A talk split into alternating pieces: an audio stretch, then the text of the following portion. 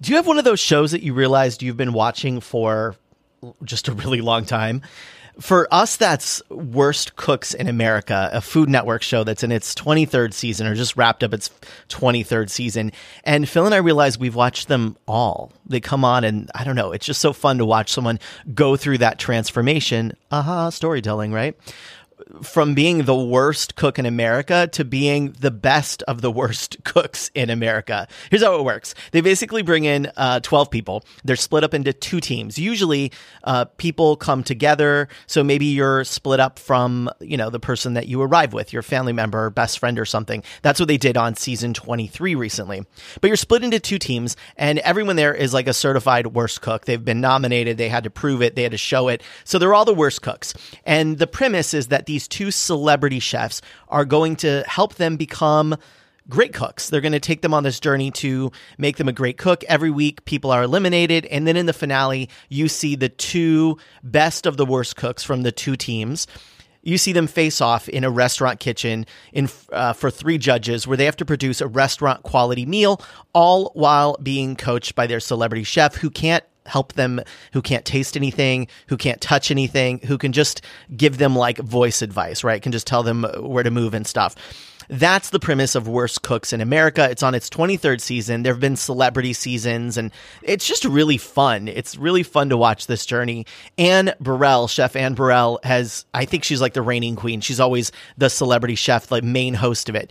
And then this last season, there was a new cook, a, a new chef, uh, Cliff Crooks, who was the one that was competing with Anne to have the best of the worst. Another fun thing that happened this season that we love the show because of was that it was the first season where two drag artists were on the show. There was one on each team, and they actually knew each other. Peachez and Marti. Uh, Marti is Peachez' drag mom, and so they knew each other. They were split up on teams, and they made it to the finale. The two people competing for the winner of Worst Cooks in America season 23 came together and they were both drag artists. First time in uh, in Food Network, probably Food Network history, if we're being honest. They can be a little more, uh, a little slower to add interest and diversity to their ranks. But this season was so fun to watch. Uh, we loved watching it, obviously. Phil and Viv and I had so much fun. And it just felt really different. There was this joie de vie because these two drag artists who were there really brought a different feeling. There was so much fun. There was a sense of camaraderie. There was so much singing. And, uh, and I just had so much fun. And so when the final episode aired last week, I had reached out to one of the one of the two drag artists and said, "You're just my favorite because she brings so much interest." She had been a, a former Broadway um, musical theater major and had done a lot of performance, and so was singing and making up songs throughout, and just brought this lightness and love to it. And I really wanted to interview her for the mic drop moment. And then the finale aired, and she was the winner. And I got to talk to her the next day. This is that interview. This is my interview with Peachez Iman Cummings, uh, who I think is one of New York City's like newest, juiciest rising stars. As I mentioned, she's the drag daughter of a renowned activist and drag legend, Marti Gould Cummings, who has a TEDx talk you can check out, and also ran for New York City uh, Council.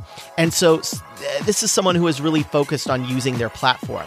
Uh, and Peachez is focused on using her platform to highlight black queens in the city's seemingly monochromatic nightlife scene. In addition to drag, she also sits on the board of directors for Help NYC, is passionately involved with local government, and volunteers with multiple organizations through the city. And really, I can say from watching this last season and just falling in love with Peachez with a Z, uh, really pairs high energy performance with this clear point of view and perspective. Uh, Peachez, I gotta tell you, will feed your mind, your body, your soul. And that's exactly what happened. I wanted to interview Peachez before I knew that that she was the winner of twenty five thousand dollars and Worst Cooks in America Food Network uh, season twenty three. I wanted to interview Peachez because I thought it was such a fun way to think about performance. We often see these drag stars on Drag Race or or shows like that, and there's there's competition, there's a heightened, and they seem almost like very different people. What I imagined I was going to find with Peachez with the Z was that it was an elevated, heightened version of of who she was out of drag. And that's exactly what we talked about. We talked about how being in drag is not about adopting another persona, but it's about finding parts of you and pumping them up, bringing them to light. um, giving them extra energy, and in a way, being able to say what maybe you wouldn't normally say. And that's what we're all about here on this show. And by the way, if that kind of journey is interesting to you, this episode is being sponsored by, because I can, the Mic Drop Method. The Mic Drop Method is my group coaching program where there's some group coaching, there's some one on one coaching, and the journey is to figure out who you are. What is yours to say? What's held you back? We go deep. We figure out how your shadow is sabotaging you. We look for how to balance the shadow and the light so that you can have this through line from, you know, your highest self all the way down to your rooted self in your delivery, in your performance, in your message, but also the through line of the story. Uh, what are you going to share? What is the change you want to see in the world? So if that sounds fun to you, if you want to go on that journey, you can apply to work with us over at mikeganino.com. You'll see the apply now button and, uh, and if it's a fit, if it seems like something fun, then then I'll send you an invite to some private training that we're doing. You can learn a little bit more about the three uh, big fundamental energy centers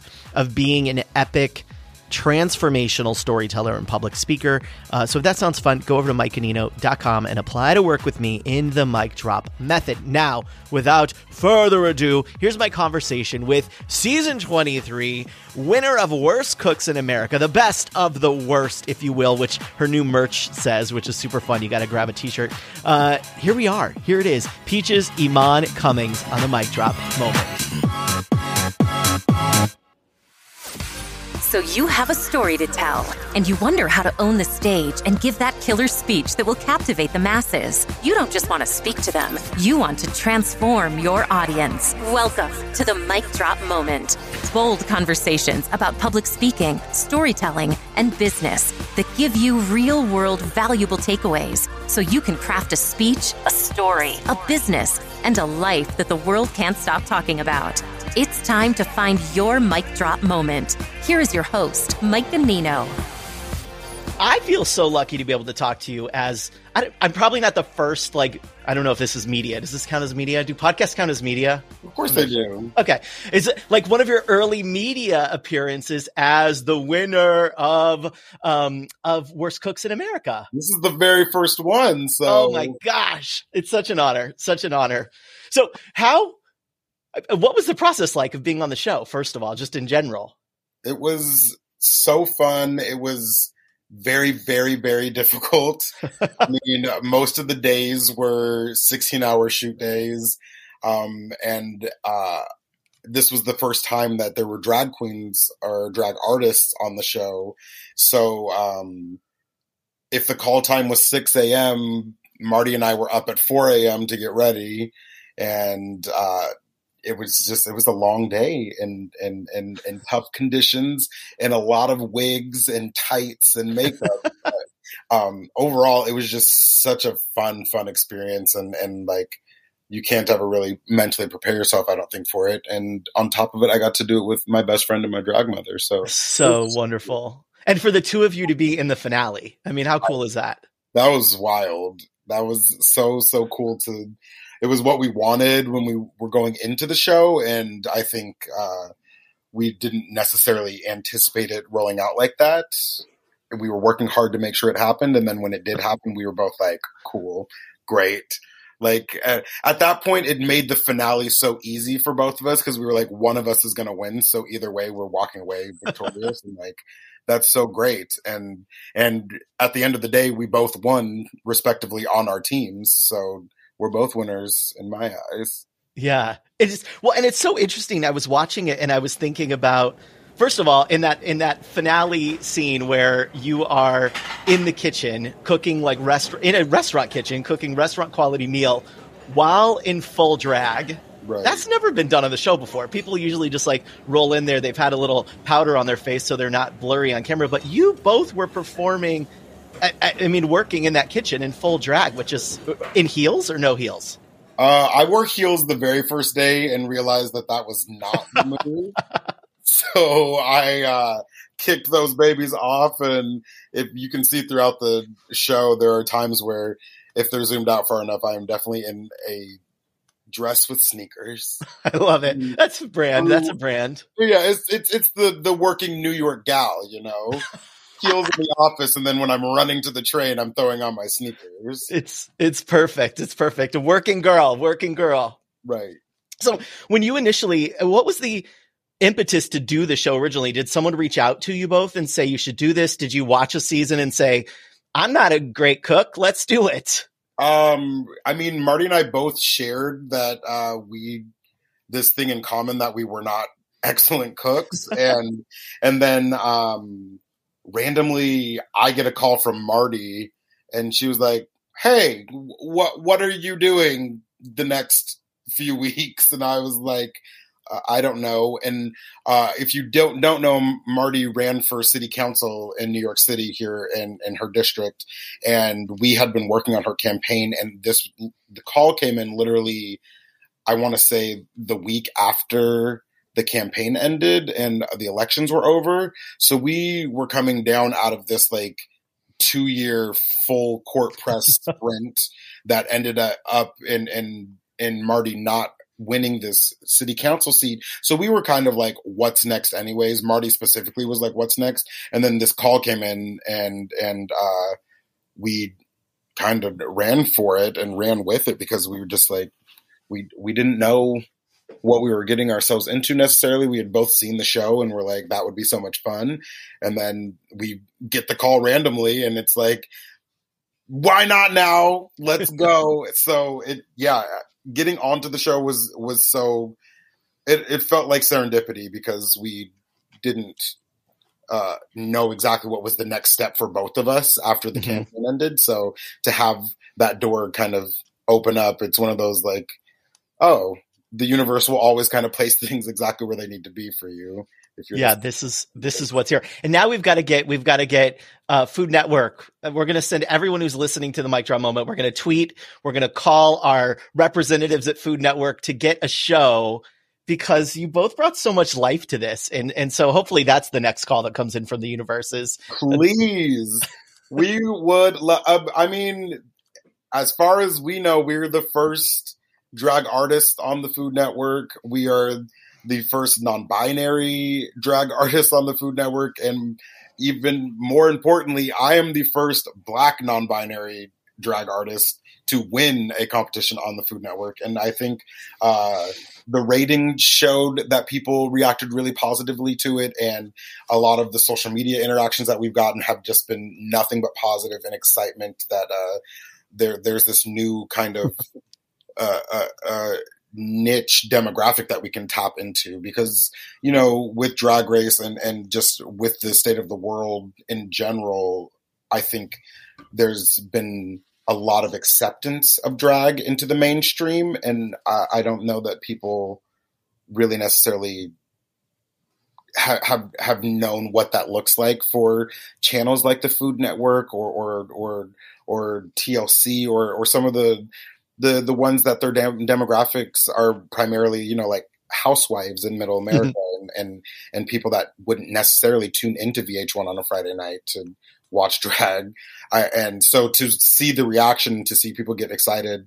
I mean, Marti and I are are texting every day, like, how do we make this happen? We got we got to make this happen. So yeah, we'll see what the future holds. We're doing the work. So well, and it's interesting too watching the show you know the the whole world of intersectionality is so interesting right? So i'm a gay man but i'm a cis white gay man. Um, and so there's just this whole range of what you relate to what you don't relate to what makes sense to you. And so what's interesting watching i think for so many people watching a show with drag artists on it is also the the chance to play with identity mm-hmm. the chance to try on different things, the chance to see what's okay for you. I mean, we're watching it with my toddler. She's uh, like one and a half almost. And so it's just so interesting to think of like her growing up in a world, realizing there's there's all these options for who we can be. And right. that just doesn't show up so often in those kind of places. Yeah. And I, I think that was very important for Marti and I to be able to show up and be our most authentic selves despite the few naysayers that were like, well, they're just putting on a show and this is a circus. Like that's Marti and I. Anybody that knows Marti and I, sure, it's slightly elevated because we're on TV, but at the end of the day, that's us. We we got there because that's who we are and and who we've we were when we were talking with casting. And then uh, the other really important thing that I think came out of the show is we met people like Big Al, who is a truck driver from uh, Wisconsin, I believe, is where he was from. And I mean, he said it a thousand times. He was like, there is no world in which we would have crossed paths. and now that I have met you, I my my mind is so open to it and so excited to to see how kind and and and how much joy and, and laughter you can bring. Um, and I think, frankly, it goes both ways. I think there's always this huge talk about, oh, when straight people meet queer people, they're suddenly so accepting and so open minded to to what that lifestyle is, is, is what people love to say. But at the same time, I have no interest in what a truck driver is doing in in, in Wisconsin. I, I I'm I I didn't think that I had a, an investment of in like school teachers from Kentucky, but then you get to sit down and have these conversations and remember that we are all humans and that we all share so many commonalities, but also lead such different lives. And it's so interesting to learn about that and to hear what people are doing outside of you know I, i've been in new york city for almost 10 years now. So like to hear about experiences outside of the city is always so good and so uh, enlightening and educating. And it reminds me that like the work that i do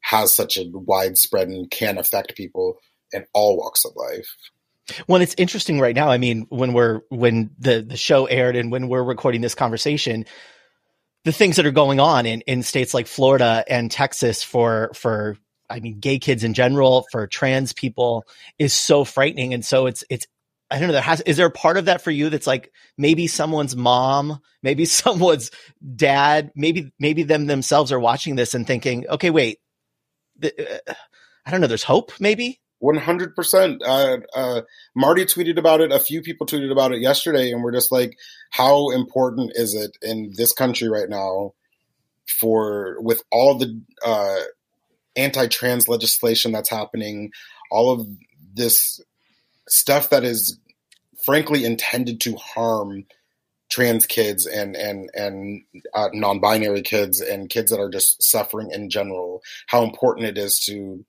have this representation on a channel that frankly most of those people that are going to be trying to implement these laws are going to be tuning into. They right. may turn it off as soon as they see us, but at the same time, we're there and and we're able to hopefully open up some of these dialogues. So I mean, it, it, it's it's so so so tough to see how much hate is working right. in the world and how much hate is working against trans kids in particular like what you have no no better work to do in the government than to just sit and attack trans kids. Got it. But at the same time it's so good to know that we are able to kind of kick open some of these doors and to say even if you don't like it we're here.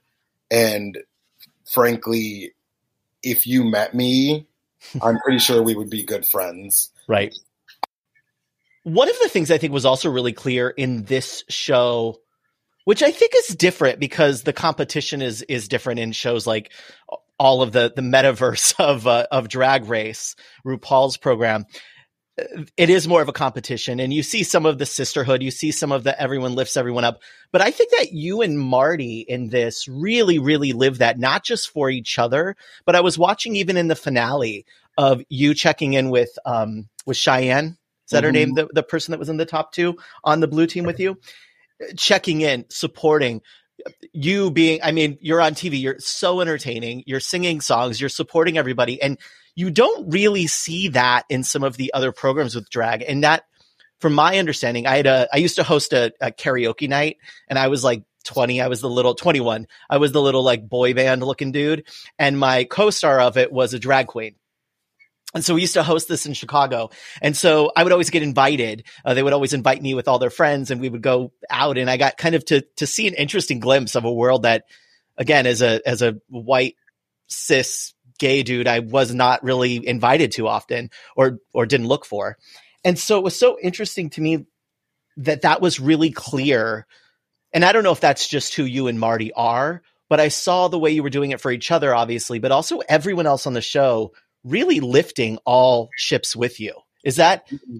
I mean, maybe that's just part of who you are. You're just good people like that.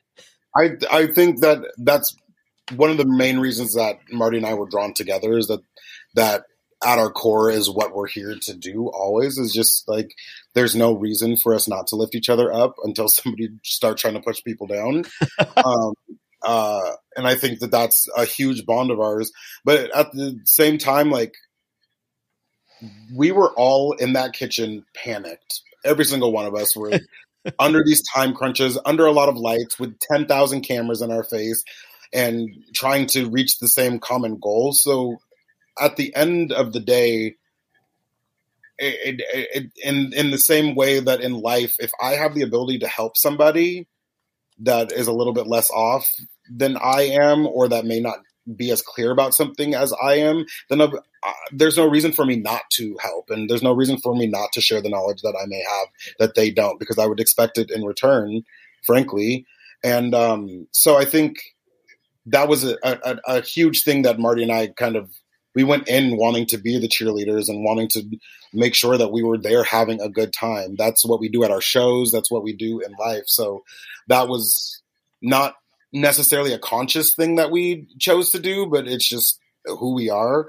And at one point, I, I remember and Chef Anne Burrell uh, was talking about it, and she was like, I, I think you all really changed what this season is because you come in and you have this really infectious energy, but also this energy to just be kind and help each other. And it's made it made both of our teams stronger, and it's just made I think the general atmosphere in the room just always a little bit more cohesive and more. We were there to have a good time, and there was no reason for us to be nasty to each other over winning a competition. I mean, someone's going to win no matter what, so we might as well have a good time getting there, right? Yeah, yeah. Well, and it's, it's easy for a winner to say that. I know, I know. But it's easy to say now from the podium, isn't it? Exactly. But I mean, even if I didn't win, that I I wanted to do that the whole time because it's it's more fun. And who wants just I think when people are successful too, it's always more successful if one, it's challenging and it feels like you really earned the success that you've gotten, and two, if you are able to bring people along and have a good journey along to that success. You know, I think um, I think Jay Z says at one point like. I'm not winning unless my whole team is winning, or I'm not paid unless my whole team is paid. And I, I think that that mentality, like, why not that mentality? Yeah, yeah. Well, and it really is a. I mean, we've we've been watching the show. I think we've watched all the all the. I don't know what is it like season twenty three or something. Yeah. We've watched them all at this point. All the celebrity versions too. My husband is a chef, so okay. we, we have fun watching it. Um, and I I agree with what what Chef Anne said that it really did feel different. And for me, it was interesting because on the celebrity version of Worst Cooks, there's a uh, a little more freedom. You know, they do seem like they're having a lot of fun because for the celebrities, it's like, you know, I don't want to look bad, but I'm here to have fun, yada, yada. Yeah. And it felt like an elevated version of that, even like with you and Marti on the show, it really felt even more of that, that, that, that you really ran with that idea. And so obviously part of this is who you are. What role does being in drag have to that as well of of having a persona and and realizing the entertainment value? How does that show up when you're doing something in a competition where you still have to cook? Um it's so interesting.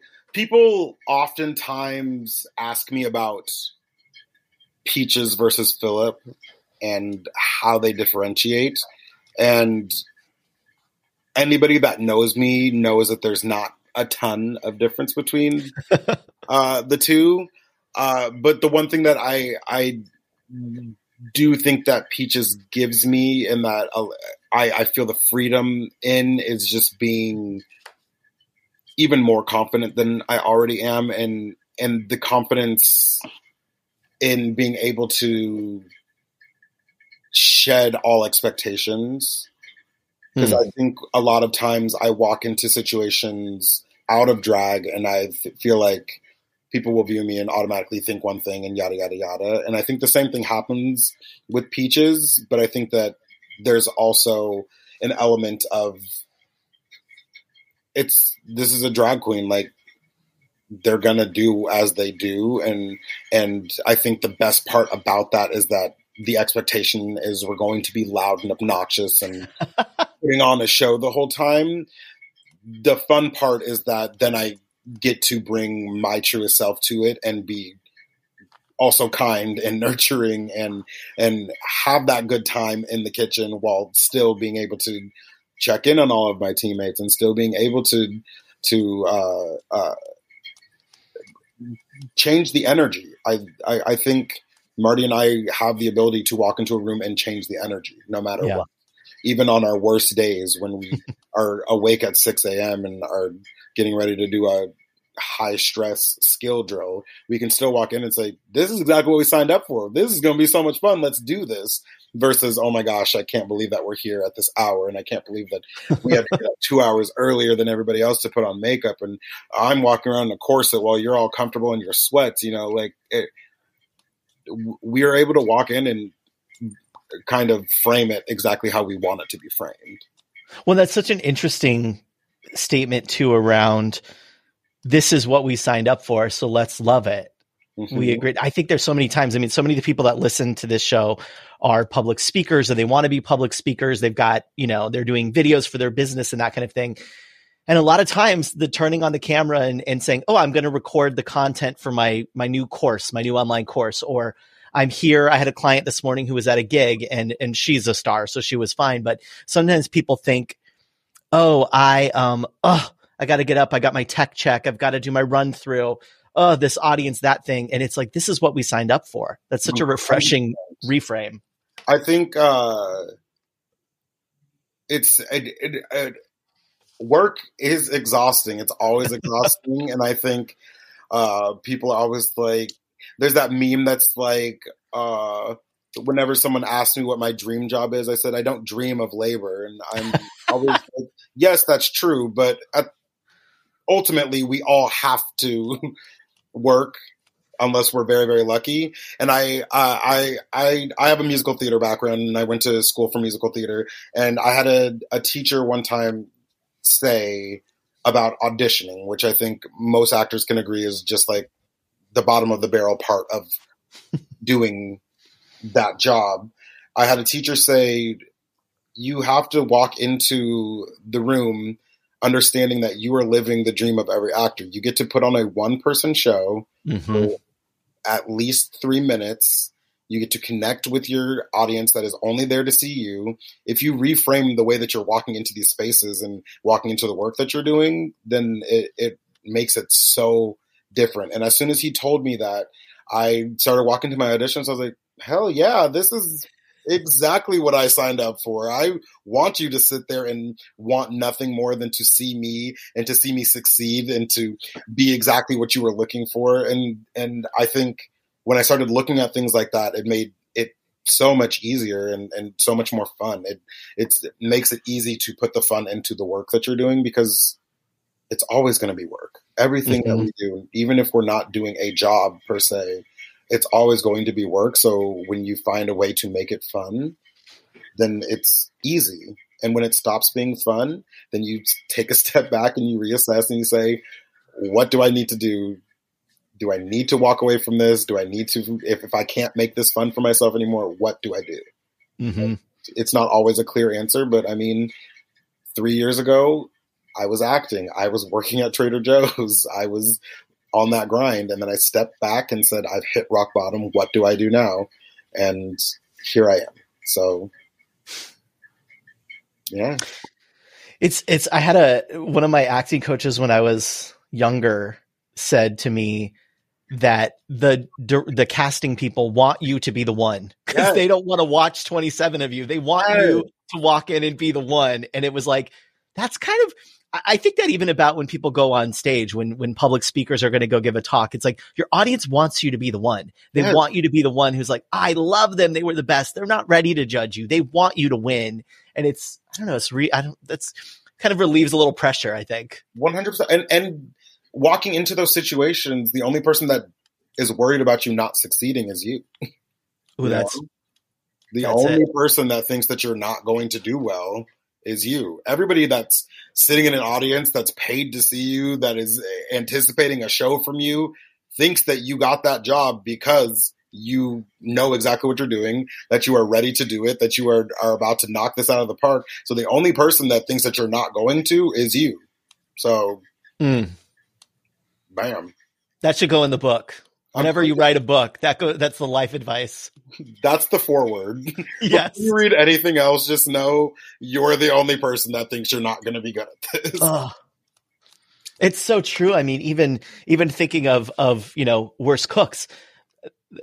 Obviously, it's a show called Worst Cooks, but I would imagine that the producers, that Chef Anne, that Chef Cliff, they they want you to win. It's like I need one of you to be so good that you can win. Let's do this together. Versus really wanting to judge you. One hundred percent. I did. I mean, I don't know how much I'm able to talk about it, but like even on the first day when we walked in, before we started filming anything, Chef Anne was like, "You have to understand that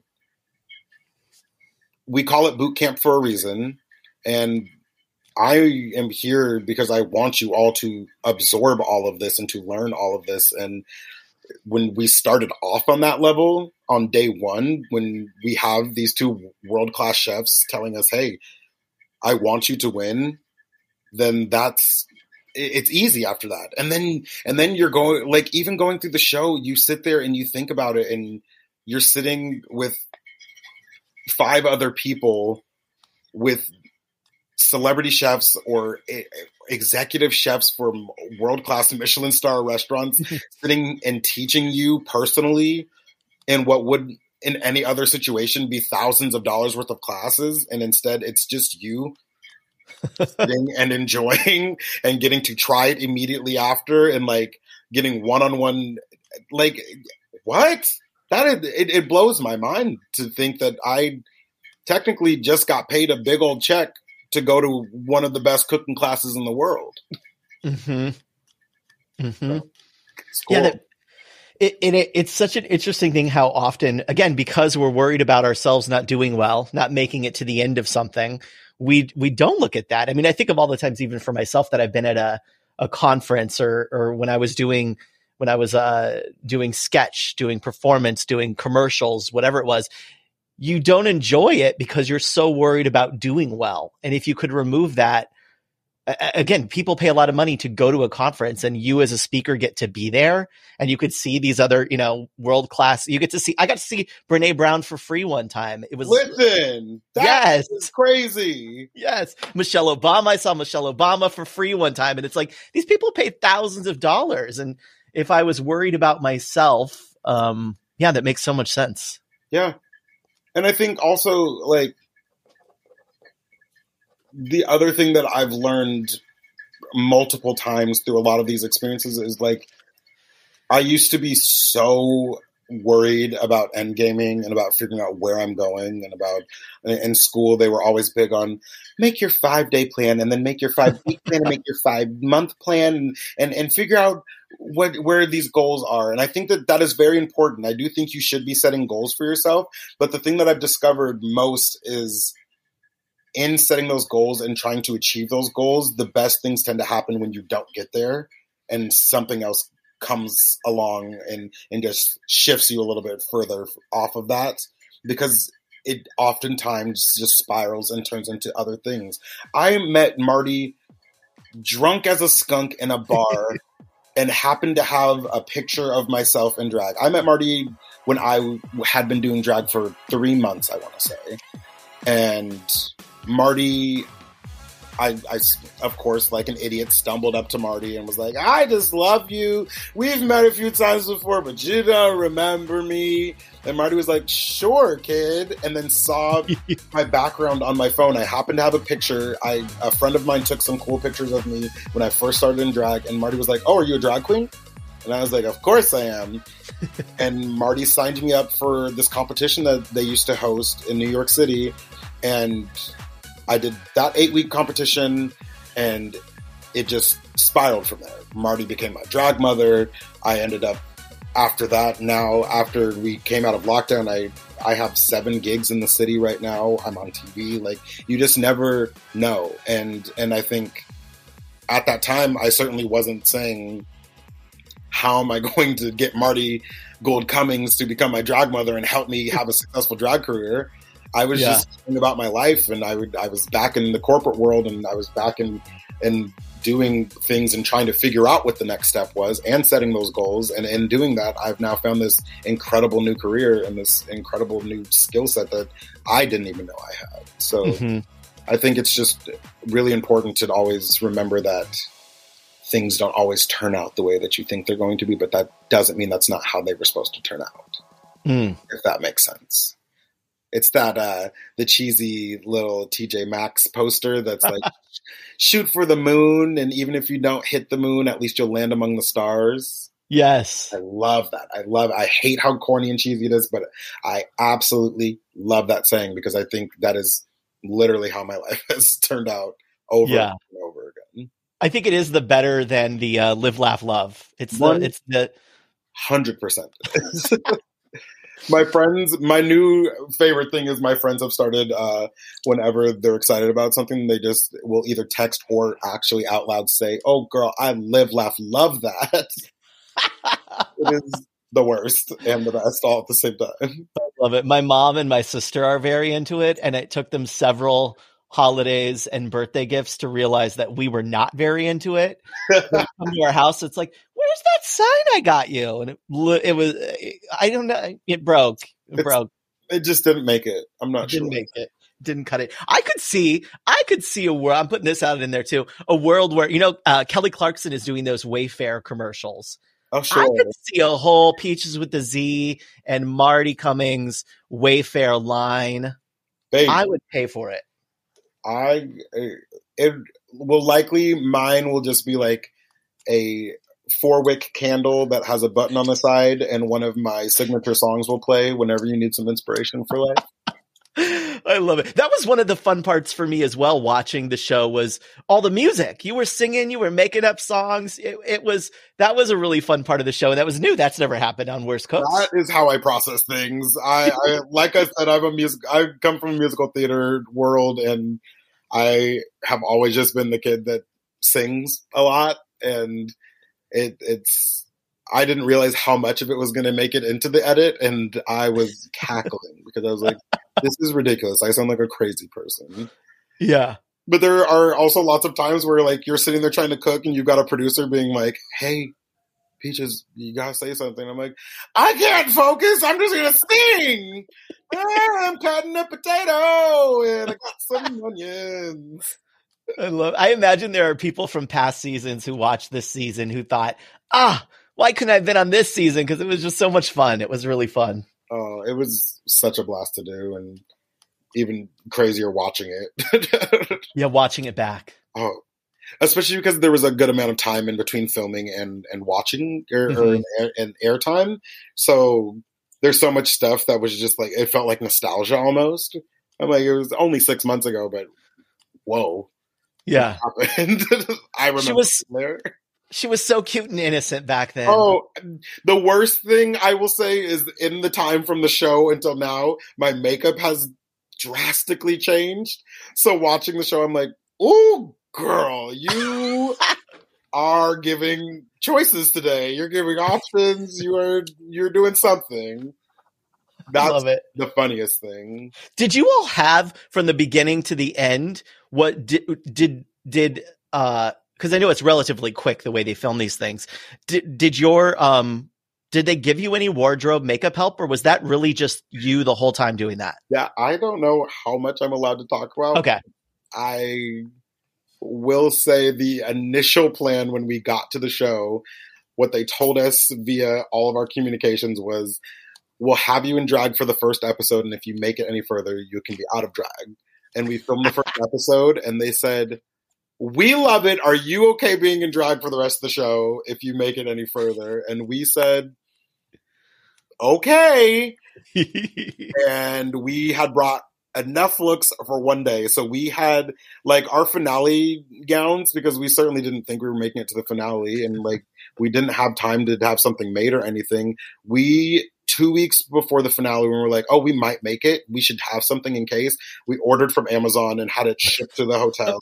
So those are two like $25 Amazon dresses that we had shipped to the hotel because we were like, I'm not going to look crazy in the finale. And they turned out great for little cheap Amazon dresses. Yeah. This is the, the finale finale where you're standing in front of like Kwame Kwame, by the way. Can we just talk about Kwame?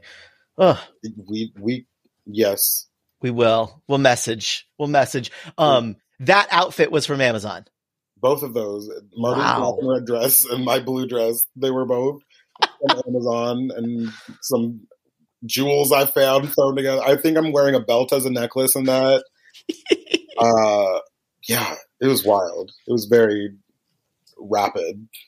So fun. Okay, so wait. So you also brought home a first time win for Chef Cliff, right? He's never been on the show before. That's correct.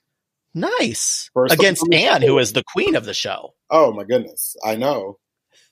I don't think Anne was too pleased with that, but she's never happy to lose, you know? No. and and she she's so she's so fun to watch because she does come across so frightening, mm-hmm. but also just you could see how loving and and caring she is, or seemingly maybe you'll say not at all, but how um you know she really balances that line too of like what am I doing for TV and for show, and also I have to help someone win, and how do I care for you so so you get there and you don't break down. She is one of the kindest people I've ever met, and I think uh Chef Anne has been doing it so long that, like you said, she knows exactly how to walk that line of I'm hosting a television show versus I'm teaching a cooking class and I'm teaching people that have no idea what the hell they're doing how to gain these skills and quickly.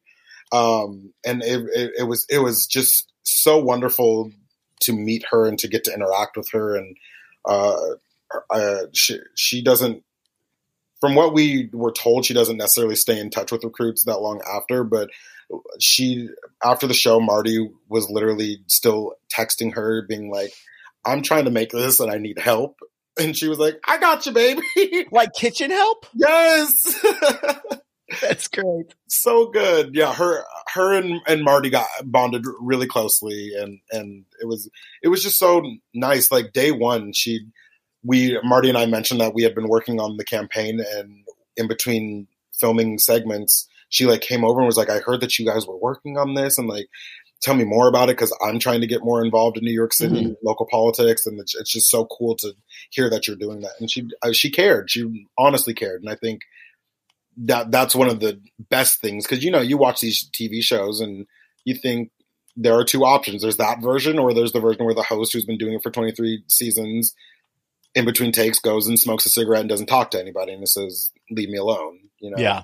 So no, Anne was absolutely wonderful to work with. And you could see even in the in the first um, few episodes, her even doing that for for Chef Cliff too, of taking care of him. I saw her saying to him, there was a clip last night in the finale of her saying, "What what what? What are you feeling? What are you watching? What do you need to say?" And she she was even coaching him a little bit. I'm like, let's let me help you get into your new role here. Totally especially I mean, especially for Cliff because he has other TV shows on the Food Network. So I think you know you get into the groove of doing something your way and and, yeah. and functioning like that, and then you come into a new environment and you have to get your sea legs really quickly. And she was she's had enough people cycle through that she knows exactly how to speak to the other chef and and really yeah help guide them and be like, this is how we're going to get this done. And this is how we're going to avoid having 20 hour shoot days. We're going to stay here and focus. yeah, it was great. I, lo- I love the idea of having, I mean, a world class celebrity chef on speed dial for like, how do I fix this lamb chop? It's wild.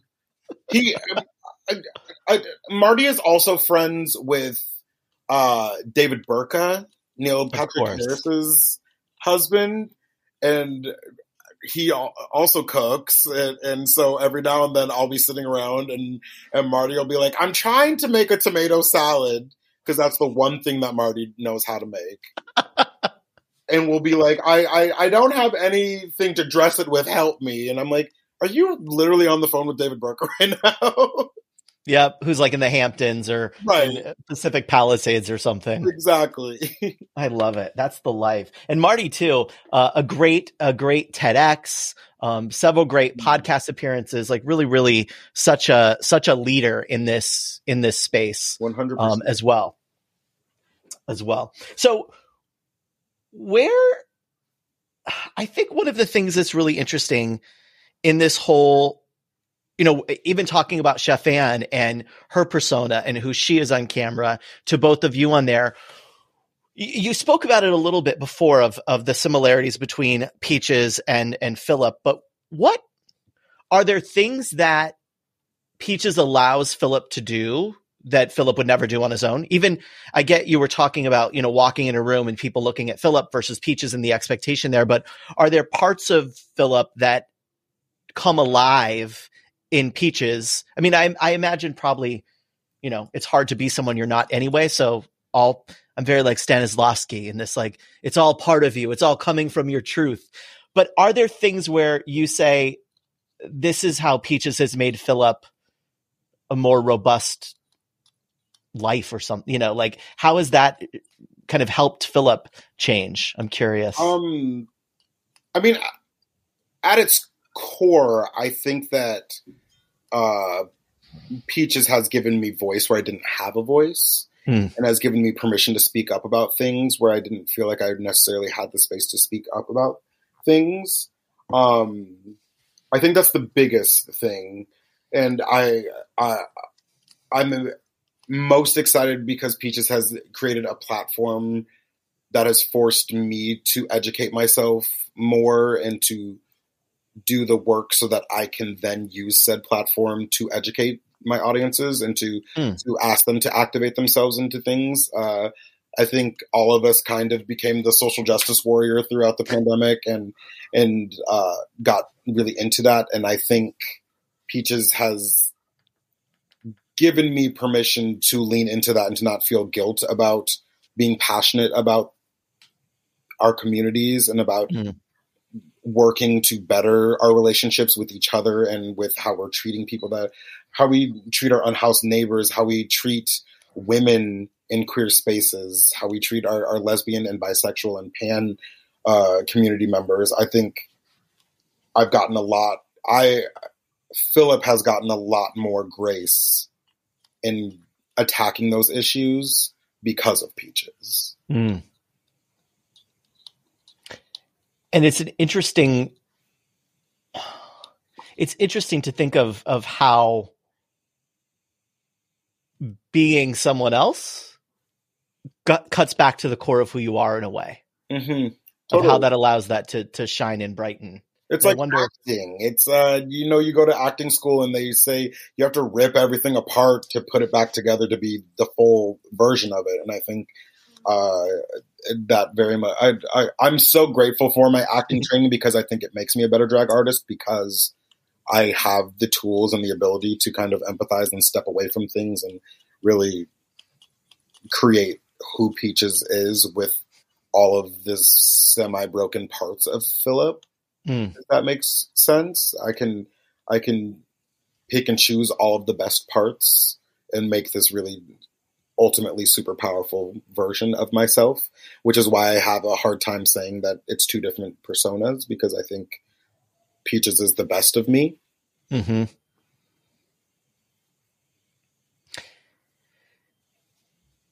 And if you had a ability to kind of spread that to other people who maybe never will do drag, maybe uh, will never experience what that's like, what is it that they need to do?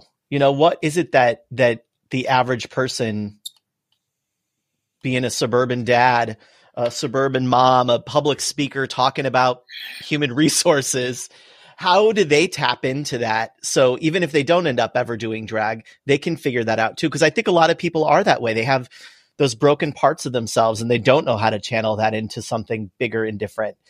Is there a way to do that?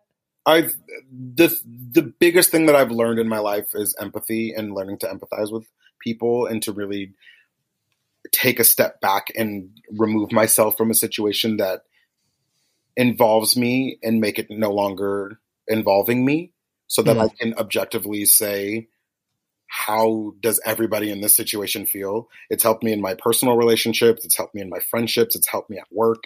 And i think that is i think empathy is exactly the thing that is missing from all of the hatred that's going on.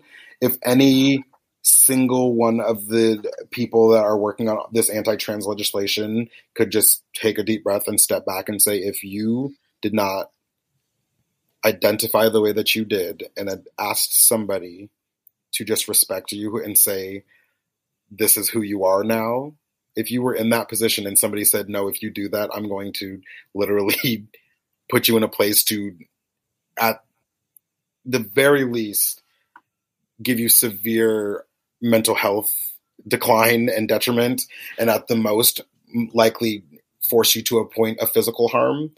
If they were able to step back and say oh that's how this is going to affect somebody then i think people would be totally different because Mhm. ultimately at the end of all of this when we really step back and look at it it's frankly nobody's business like it, it, it it's not going to have any effect on you what i do with my friends that you've never met or what i do with my family that you're never going to break bread with so why does it matter Mhm. as soon as I think people are able to take that step back and say, "Oh, this doesn't affect me at all," it, it, it, it will allow people to think in a bigger way and to to connect in a, a bigger way. Mm-hmm. Because if I'm meeting somebody that I don't, I meet plenty of people that I don't necessarily like. We're not meant to like everybody, but if I there, there's no reason for me to be malicious to them because I don't understand Yeah. their experience, you know. And I think if we take the chance to try and understand others' experiences, it will make it easier for us to adjust how we address them. Not telling anybody to change how they're thinking or change the way that they uh, uh, uh, experience their own life, but you have to learn to adjust the way that you speak to people and the way that you try. There's there's no good that comes from trying to adjust other people's thinking. I guess is is, is, is that's not the best way to say it because I think we should be challenging each other to think outside the box, but there's no good in trying to adjust people's morals Mhm. or, or ethics. You're likely not going to be able to do that. So if you change the way that they think about said morals or think about their ethics, then I think it gives people a chance to fully be objective and empathize and step back from things. Well, I think that's that's a big part of what performance does. It's what theater does. It's what performance art does. I think it's what storytellers, public speakers should be trying to do more. Is less of me telling you what to do, even if you are, you know, an HR speaker talking about company work or something, mm-hmm. and really not trying to change what you do, but helping you think about it differently. And I think that's what you did so beautifully on this show as well, and, and it's such a role model, I think, for so many people. Totally. But I mean, even in an HR situation, I still have my full time job right now. I still am working in the corporate sector like an idiot because I apparently want to die exhausted. But we're having constant conversations right now about returning to work and about what that looks like. And I think if we are able to stop and say, wh- wh- why do we need to go back to the office Yeah. versus what is returning to the office going how will that affect everybody's lives uh, i think it will be a conversation versus a, a, a dictation hmm and and I, I I think that across the board, no matter where, it, it's just we we have to learn to see all sides of the story versus the bottom line. And a lot Mhm. of times in corporate America, it tends to be the bottom line, and it tends to be we're paying. We just signed another 22 year lease right before the shutdown, and so now we have to figure out how to utilize the space versus oh all all, everybody in our corporation has thrived under these circumstances, and we've now created a new normal, and we've realized that we can do it like this. how do we figure out how to make this work for everybody? Yeah. So it's another example where the performance of it, the actual like, look what happened, really shows a light of what's possible and we're fighting it the same way that I think uh, performers on stage, storytellers, public speakers do of can we embody it and model it in a way that people say, of course, that makes sense. Um, and then sometimes, of course, people ignore that as you're, as you're pointing out. 100%. My last question for you before I let you, surely there are other media people banging on your door and I'm so honored to be the first. But my last question for you is, if you think back to teenage Philip sitting and watching TV uh, and and watching Worst Cooks comes on 23 seasons ago. Um, now, as the first black non-binary drag artist on the Food Network, I, I would say probably winning competitions that are not drag race in general. Probably you're the first. What would you say to that person? Not the RuPaul edit. I mean, listen, I I had a really good childhood and I was a, a, happy teenager.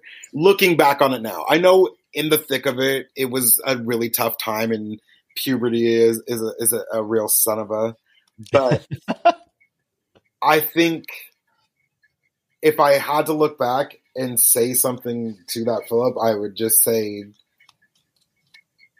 take your time, but also there there there's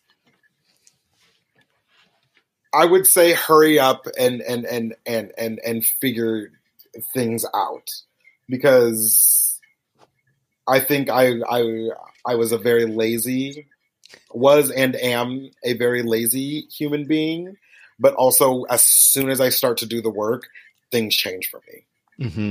And uh, that's the double Virgo in me. And uh, so I, I, think I would just say take your time, but but hurry up because as soon as you start to do the work, things will really fall in place and and things will thrive and flourish for you. That was such a fun conversation. Did you fall in love with Peachez? Because I did. I definitely did. You can probably sh- check this show out wherever you watch old Food Network shows, uh, whatever version of cable, whatever uh, streaming device. You can check out Peachez with a Z on Food Network's Worst Cooks in America, season 23. Uh, you can also learn more about Peachez over at peachez.nyc. That's the website. Uh, it's Peachez with the Z, not an S, dot NYC, P E A C H E Z dot NYC. There's some really fun merch that they've got there as well. Uh, best of the worst merch and stuff. Really, really fun things. Uh, you can also follow Peachez on Instagram at peachez.nyc. Peachez, don't forget to make the S a Z. Peachez.nyc. And over on Twitter at peacheznyc. As for us, we will see you on the next episode of The Mic Drop Moment. Thanks for listening. This episode has ended, but your journey doesn't have to. Head on over to MikeGanino.com. Access all the resources and links that Mike and his guests shared today and keep on crafting your own story. That's MikeGanino.com. Your audience is waiting. Isn't it time to find your hashtag mic drop moment?